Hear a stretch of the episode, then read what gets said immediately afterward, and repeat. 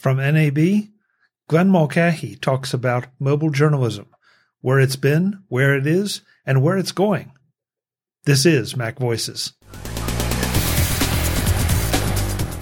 Today's Mac Voices is supported by Kolide. Kolide ensures only secure devices can access your cloud apps. It's zero trust, tailor-made for Okta. Book a demo today at kolide.com slash macvoices. Mac Voices is at NAB in Las Vegas. I'm Chuck Joiner. Folks, I stumbled across Glenn Mulcahy. Um, I'm giving him the title of the Mojo Guy, and I'm not sure how he feels about that, but I, I want to introduce you to him and let him tell you why he's the Mojo Guy.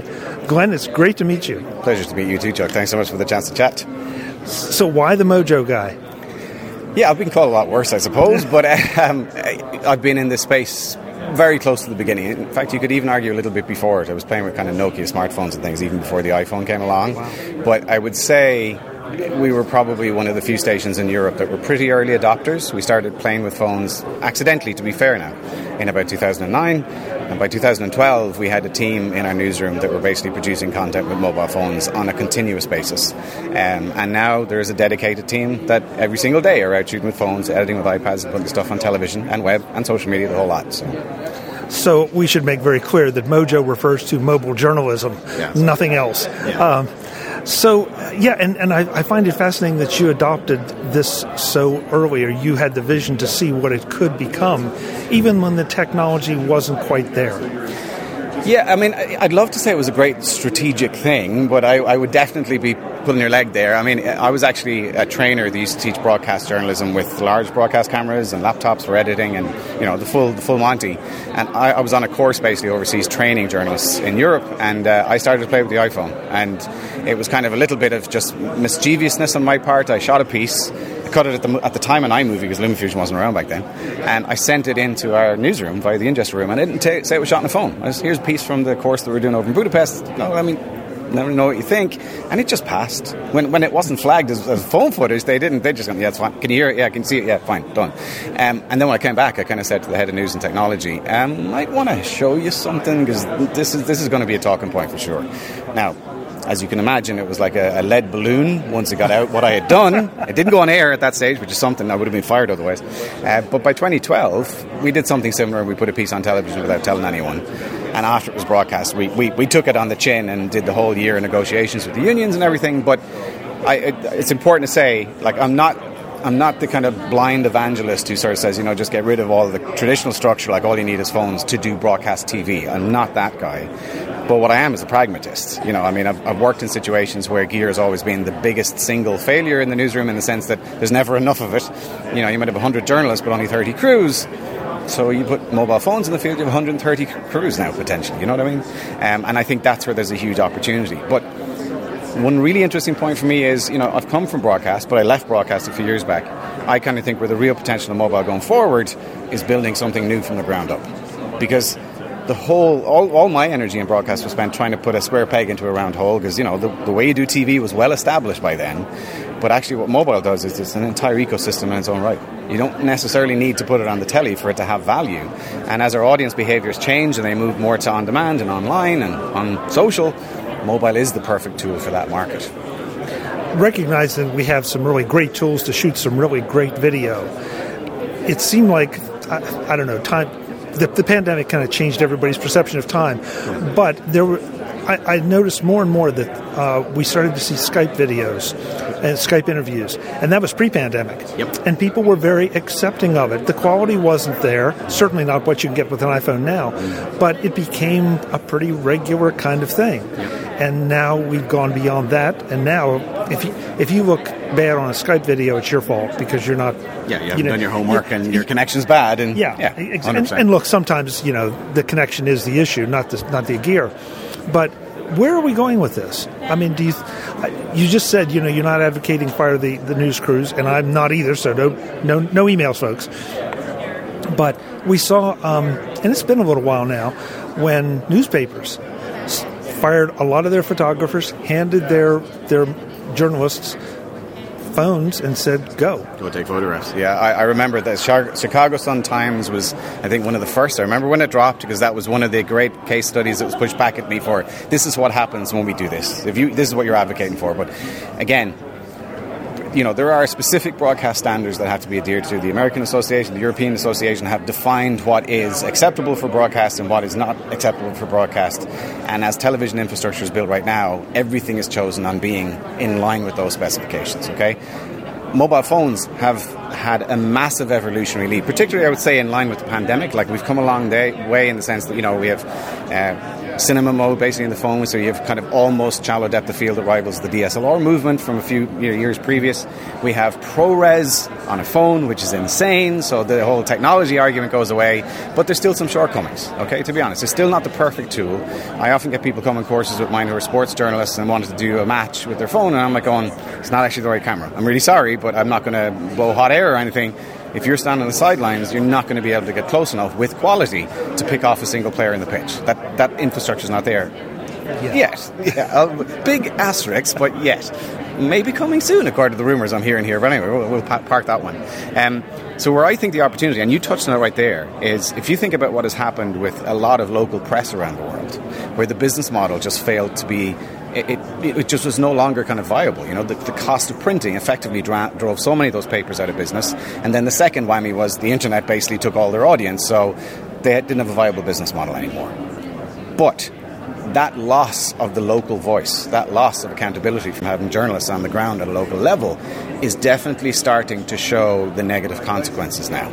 So, where there is a real opportunity for mobile is that you basically start to build a brand new type of newsroom. And it could be a case study that could be very, very quickly adopted in other places around the world, where you basically empower journalism students straight out of college. You know, you'd need funding, but you wouldn't need anything like you need for a TV station.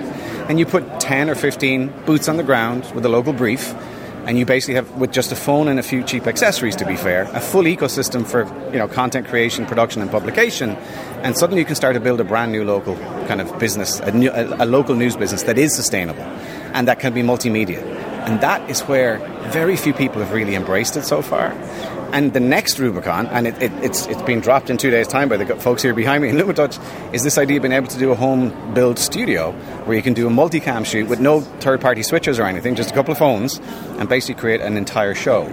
So you could literally do your entire local news web TV show on a, a, minuscule budget with just a couple of phones and a couple of creative people.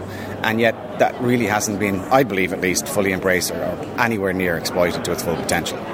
No, I would agree. In fact, I think there's a huge opportunity there as we've seen the larger news organizations go out um, to, to, eat up other people. Uh, local, uh, I can't say the word, local newspapers have dis- all but disappeared. disappeared yeah. Uh, you know, even local TV stations are being pushed more and more to carry national oriented content instead of local content because of the cost of producing local content. Exactly. Yeah. And that and that is the fundamental challenge that we have. I think the one thing about broadcast I still think is a great medium for getting the message out to a lot of people. It, it, still has that, but as you see audience behaviors change more to like on demand and being selective about the niche and type of content that they want, mobile brings a perfect solution to the table for addressing that market demand. And it's extremely cost efficient. And I mean, it's great to be at an event like this where we're seeing the next generation of journalism students basically embrace this technology, show the potential to push the boundaries, and show it can be proven. Um, so I think, you know, there's still a very, very bright future ahead for mobile. I don't think we're anywhere near it getting old as you keep seeing in the papers. Oh, mobile's over, it's all AI now.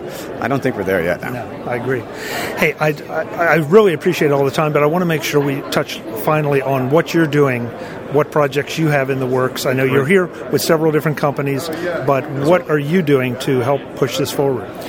I'm still training. So when I left my role in broadcast, I basically set up my own business to do professional training. Most of my clients are broadcasters, so I've worked with CNN and Al Jazeera, BBC, and other big media brands. The market is shifting, which is, I think, arguably a good thing in the sense that I think we're perhaps reaching, certainly in Europe anyway, a point of saturation where in house trainers are being established and it's become normalized now. Not too sure the States has hit that level just yet, so there's an opportunity. I'm not saying I'm moving over here anytime soon, but I'd be open to it. Um, but what these guys are bringing is, is continue to push the boundaries. So the whole time that I was involved in the early days of the ecosystem, I was always trying to find end-to-end solutions. Okay, so we know, I'm sure you're familiar with Filmic Pro, right? So mm-hmm. what Filmic has done, particularly in the last year with the new iterations of version seven, are tremendous. Uh, the, the, feature that I don't know if they told you yet, but the, the new look table import feature that they're about to drop is, you know, match it to bigger, higher-end professional cameras. That's a big deal, right, in the pipeline. LumaTouch going with multicam, you know, six cameras basically can be synced, auto synced in the timeline, multicam edited and exported as a clip is a huge step forward as well. And then these guys, My Mojo, which I'm, I'm also involved with, um, they have an app coming to market to help you send your high quality mobile footage back to your newsroom, but can be transcoded in the cloud. You have all the metadata to travel with it. So you now effectively, in a box with just three apps, have an entire end to end ecosystem. And it can be used for broadcast because you'll hit the bit rates and the bandwidth and all the other stuff they need, but it can be used by you or me as just average users as well. It's not, you know, it's available to all, but very much targeted at the high end. It's amazing what is happening and how fast it's happening. That is it. Iteration is, is huge. I think uh, the, the most important thing is there's a disruptive wave coming with AI, and I think all of us just need to be aware of where the potential of that is rather than necessarily being just completely knocked off our axis effectively. Um, and I think a lot, just from chatting to some of the brands, everyone's very conscious of it. So I think watch this now. I think in the next 12 months, you're going to see a big, big shift towards audio, post production enhancement just on the device. So, you know, microphones and everything else they will suffer from background noise and all the rest. But AI has some amazing ability to restructure sound. It will eventually, I think, within 12 months, get to the point that you might not even need a microphone for a smartphone to be able to record an interview because the processing will be so good using AI. So there's still very exciting things to come if people want to know more about you, what you're doing, maybe want to hire you or move you over here, um, what's the best way to, for them to touch base with you? Uh, you know, I'm in spite of Mr. Musk attempting to kill it, I'm still active on Twitter. Don't have a blue tag anymore, but that's okay. Uh, that's probably the best way, to be honest. I'm pretty active on Twitter, so I'm at Glenn B Mulcahy because some other Glenn Mulcahy in the states got it. He's a championship boxer. That's not me, but if you put the B in, you'll find me pretty quick. So yeah. Glenn, thank you so much for the time. Sure, really, really pleasure. appreciate it. Absolute pleasure. Thank you, sir. Thank you. Folks, we'll have more from NAB in Las Vegas. I'm Chuck Joiner. Thanks for watching. Visit MacVoices.com for show notes and to connect with Chuck on social media. Get involved in our Facebook group or like our Facebook page and get more out of your Apple tech with MacVoices Magazine, free on Flipboard and on the web. And if you find value in it all, consider supporting us through either our Patreon campaign at patreon.com slash macvoices or by making a one time donation via the PayPal link on our front page and in the show notes of each episode. You will join these fine people who help bring you Mac Voices.